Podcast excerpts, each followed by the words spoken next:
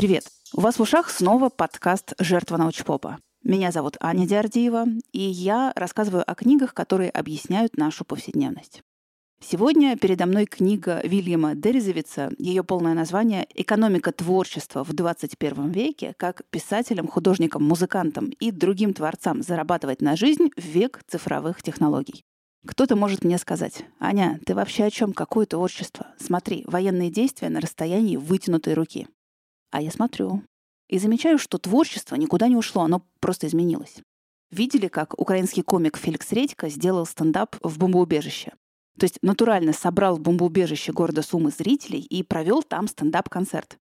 На это стоит посмотреть по многим причинам. Я положу ссылку в описании. Ну, для пуристов скажу, что там довольно много мата, но это отличный стендап. Как и живое доказательство того, что творчество, оно всегда с нами. Совсем другое дело — монетизация этого самого творчества. Сегодняшняя книга про жизнь профессионалов из творческих индустрий, то есть людей, которые зарабатывают на жизнь тем, что сочиняют музыку, рисуют иллюстрации, комиксы и снимают короткометражки. В общем, для которых искусство — это их работа. Основой для этой книги стали 140 интервью с такими людьми, и у всех у них карьеры средней руки, без особо выдающихся результатов, но позволяющие худо-бедно себя обеспечивать. И это дает возможность не только взглянуть на среднюю творческую карьеру, но и увидеть, что принципиально изменилось в работе художника за последнее время. Я вот сейчас говорю художника и понимаю, что в русском языке нет подходящего слова для обозначения человека, профессионально занимающегося искусством. Вот выражение «творческий человек» сразу тянет за собой шлейф разных неблаговидных деяний, которые якобы можно простить тому, кто очень креативен. За словами «творец и креатор» сразу встает известная цитата из Пелевина. Художник слишком узко, представители творческих индустрий слишком широко, туда могут, например, и рекламщики затесаться. А нас интересует человек, который в одно лицо производит и продает какое-то произведение искусства и получает за это деньги, и на них живет. И вот к производству искусства сейчас есть два подхода. Один такой, оптимистичный.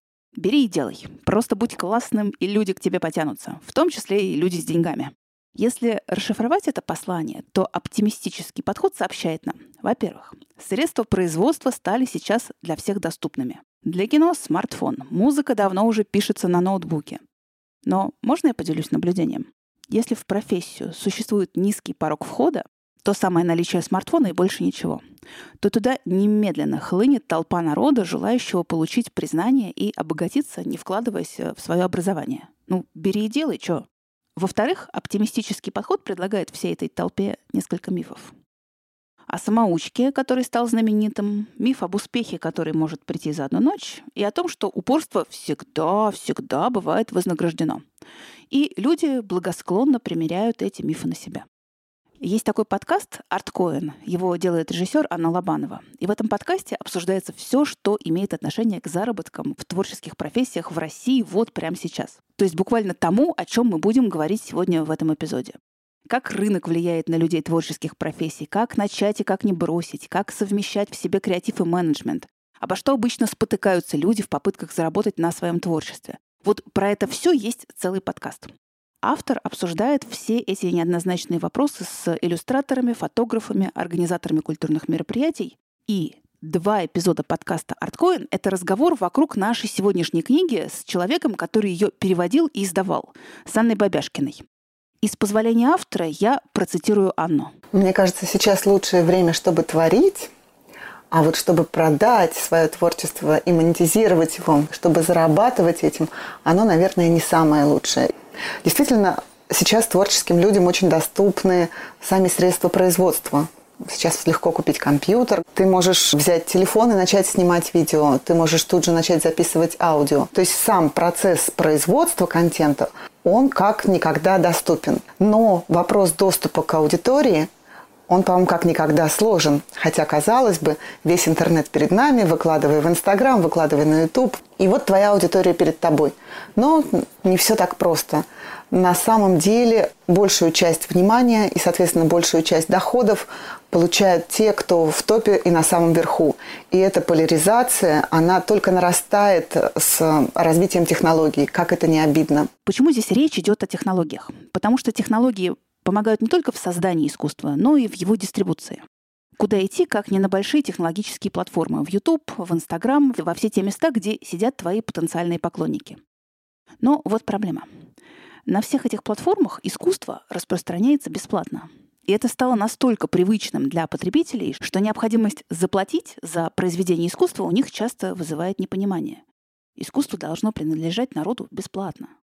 Более того, сами авторы, понимая, что их произведения уже через день после публикации будут спирачены и растиражированы тысячами копий, опять спасибо технологиям, Понимая это, они идут на опережение и выкладывают свои произведения в сеть бесплатно, что подкрепляет ожидания потребителя. Ну да, все правильно сделал, так именно и должно быть. Но при этом бесплатное оно слегка развращает. Цена все-таки отражает ценность.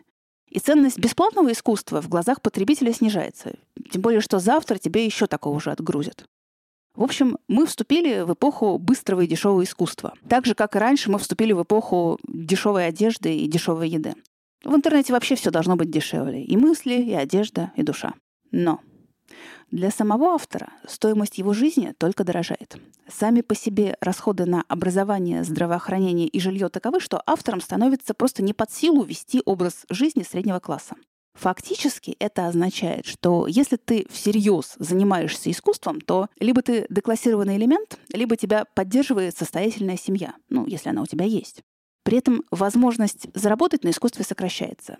Подсчитано, что начиная с 2000 года доходы авторов в США в среднем упали на 24%. И это в богатой стране.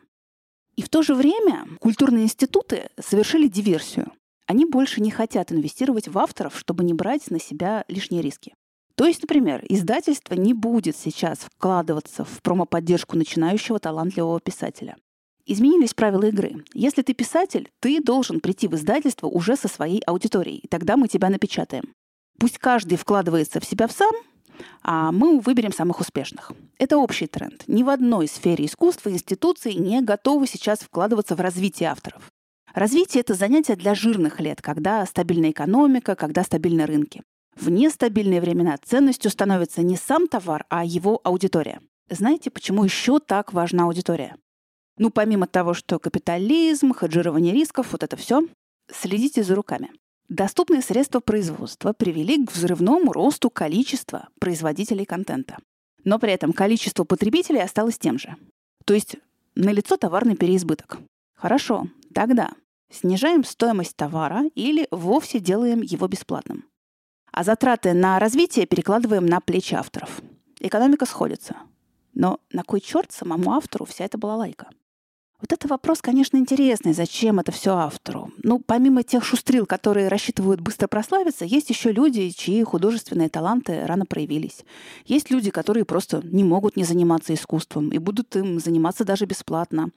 Есть еще те, кого чарует э, орел избранности вокруг художника, и его репутация человека не от мира сего. Типичный карьерный трек в мире искусства мы рассмотрим чуть позже. А пока пару слов о хорошем. У Дерзовица есть такая склонность ворчать на все технологическое. Вот, дескать, необразованные засранцы из Кремниевой долины придумали принцип «бери, делай». А другие засранцы создали технологические платформы и их алгоритмы, которые продвигают и без того популярных и не дают шансов непопулярным или начинающим авторам. Тем не менее, есть и хорошее.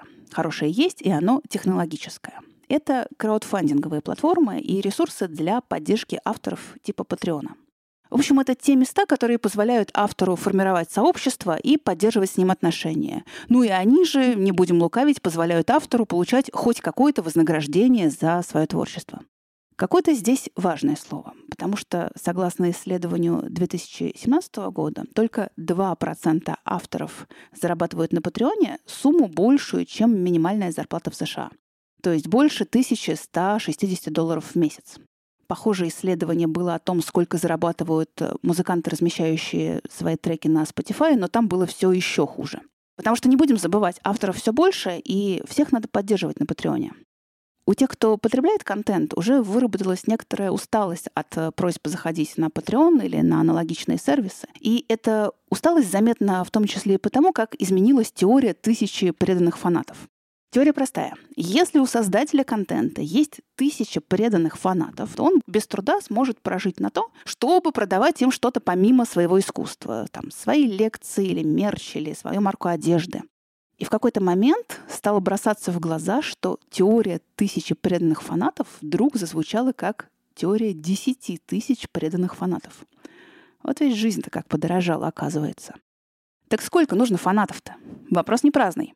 Поэтому поделюсь изысканиями одного венчурного инвестора. Я по старой памяти послеживаю за российской венчурной тусовкой.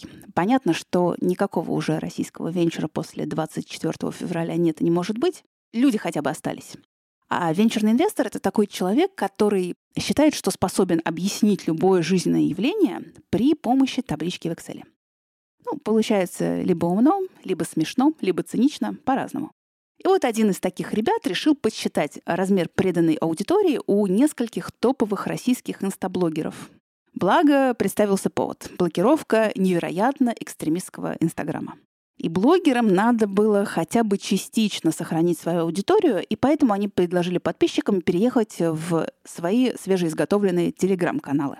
Конверсия предсказуемо оказалась не ах. То есть из 10-20 миллионов подписчиков каждого блогера следовать за своим кумиром куда угодно, хоть в Телеграм, оказались готовыми в среднем 3% их аудитории, не более того. В общем-то, это нормально. Потому что у любого сервиса, у любого медиа, у любой говорящей или рисующей головы лояльными оказываются от 1 до 5% их аудитории. Усредненно мы получаем те самые 3%, которые пошли в Телеграм за любимыми инстаблогерами. Если измерять деятельность авторов в категориях лояльности их аудитории, то получается, что 97% усилий авторов направлены не на то. Но только непонятно, какие именно 97%. И в этой экономической логике, чтобы окупать всю творческую деятельность, лояльный пользователь должен приносить креатору в 30 раз больше, чем нелояльный. Любыми способами. Пусть, допустим, средний чек лояльного пользователя будет ого, в 30 раз больше, чем у нелояльного. Или жизненный цикл э, у лояльного в 30 раз дольше.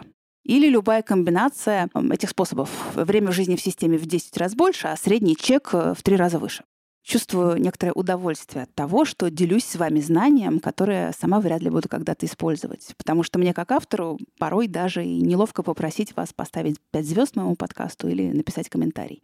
Какой уж там средний чек.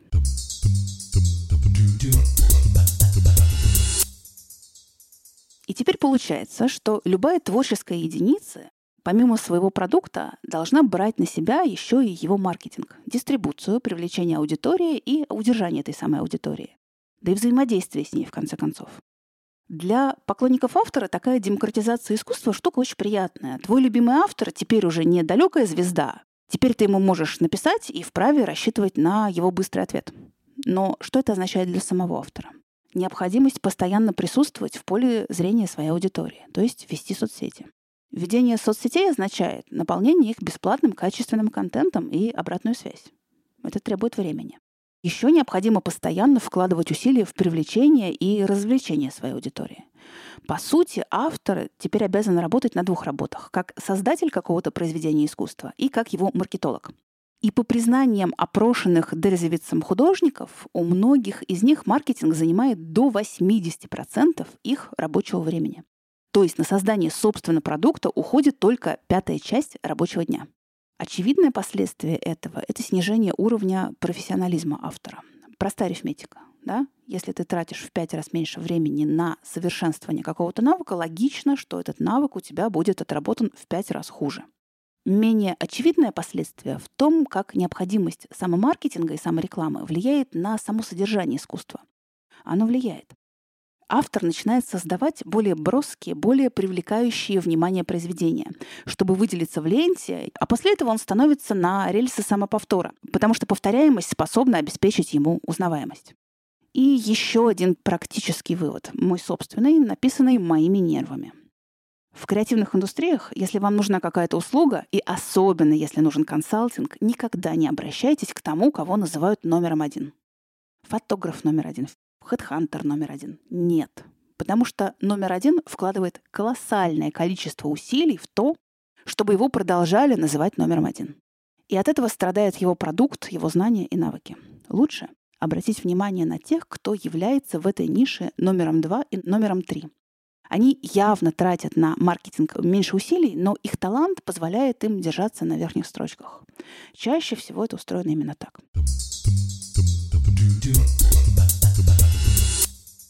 А теперь о том, как необходимость гнаться за двумя зайцами сразу, за продуктом и за маркетингом, влияют на образ жизни авторов. Влияют настолько, что у любой художественной карьеры есть свой жизненный цикл. Как сказала одна из респонденток Дерзевица, существует почти прямая связь между тем, чтобы быть художником и иметь э, хронические заболевания. Нет, начинается все хорошо. Почти у всех опрошенных Дерзевицем авторов их художественный талант проявился рано в детстве, редко в подростковом возрасте. Дальше часто родители ведут детей развивать их задатки, петь, рисовать, играть в театре. Дети, чьи родители принадлежат к среднему классу и выше, могут пойти получать профессиональное художественное образование. Но вот когда они со своим дипломом выйдут в большой мир, вряд ли семья сможет их полноценно поддерживать финансово. Поэтому перед начинающим творцом встают сразу три задачи. Две из них мы уже знаем. Это продукт и маркетинг. Но есть и третья, более насущная. Зарабатывать себе на пропитание и жилье вот прямо сейчас. Для поддержки штанов творческие люди используют самые разные фрилансы. Бармен, няня, сиделка, расклейщик афиш, сотрудник колл-центра. Джеймс Болдуин писал, что американский писатель прокладывает свой путь с помощью чистой упертости и последовательности невероятно странных мест работы. Лет до 30, край 35 человек имеет еще право называться молодым дарованием. Жить в отвратительном жилье, там, в котельной, делить комнату с несколькими соседями, э, жонглировать разными фрилансами и пытаться выбиться в люди при помощи своего творчества. Но после 30 лет наступает точка невозврата. Ты выходишь уже из возраста молодого дарования и понимаешь, что ничего особо не добился. И главное, проигрываешь сравнение со всеми остальными — налицо колоссальный разрыв доходов и образа жизни по сравнению с собственными родителями из среднего класса, налицо отсутствие значимых достижений по сравнению со своими сверстниками, выбравшими более устойчивые карьеры. И что дальше? И в этом возрасте множество людей уходят из художественной сферы, как по собственному решению, так и потому, что у них появляются дети, и они уже не вытягивают прежний образ жизни. В этой точке невозврата ушедшие полны сожалений о невосполнимых затратах, о том, что молодость ушла, что кучу усилий потратил не на то, что правы были родные, которые не поддерживали твой выбор. И, честно, очень грустно читать о том, как художники замыкаются внутри этой капиталистической логики успешной-неуспешной, внутри которой каждый с рождения обречен конкурировать со всем миром. Я вспоминаю, как я брала уроки акварели у одного из пятерых, на мой взгляд, самых сильных российских художников-акварелистов. И через три года стало понятно, даже и мне, ну, потому что до остальных это дошло пораньше. Понятно стало, что у меня нет ни способности, ни умения концентрироваться, чтобы в этом преуспеть. Ну и что? Для меня это было в своем роде очень счастливое время. Я научилась видеть столько всего. И даже сейчас, когда я смотрю на облака, каждый раз я замечаю, как они подсвечены, думаю, какие краски надо намешать, чтобы их писать. Я к тому, что занятия искусством и учеба, и самостоятельная работа они дают жизни такое дополнительное измерение и погружают тебя в другой мир, который у тебя совершенно никто не в состоянии отобрать. Но в точке невозврата человек так не думает. Он либо решает, что проиграл, либо, напротив, считает, что ему уже поздно менять жизненную траекторию, и поэтому он будет продолжать заниматься искусством, но при этом понимая, что никаких особых достижений у него уже нет и не будет. В целом, художественная карьера выглядит как игра на выбывание. Сначала отваливаются те, у кого не было врожденных способностей или талантов. Таких большинство. Потом отваливаются те, у кого были таланты и задатки, но они не получили поддержки или нужной подготовки. Потом отваливаются те, кто в 30 лет решил, что хочет развиваться в другом направлении и в других более благоприятных условиях. А те, кто остаются, продолжают бороться, но только немногие из них приходят к успеху. И их фрустрация в том, что этот успех выглядит совсем не так масштабно, как представляешь его себе в начале карьеры. А, ну это во многих карьерах так, не только в художественных. И на основе всего сказанного Дерезовец предлагает небольшой прогноз. Как вообще будет развиваться творческая индустрия в ближайшем будущем? Я к прогнозам отношусь с интересом и с опаской одновременно, потому что большинство таких прогнозов — это как по линейке проведенный тренд. Ну, не все процессы развиваются линейно, не меняя своей скорости. Ну, в общем, если мы отталкиваемся от того, что производителей контента становится все больше, и они вынуждены сами искать свою целевую аудиторию, а искать ее надо в местах ее наибольшего скопления, то есть на крупных интернет-площадках, то у нас вытанцовываются следующие тренды.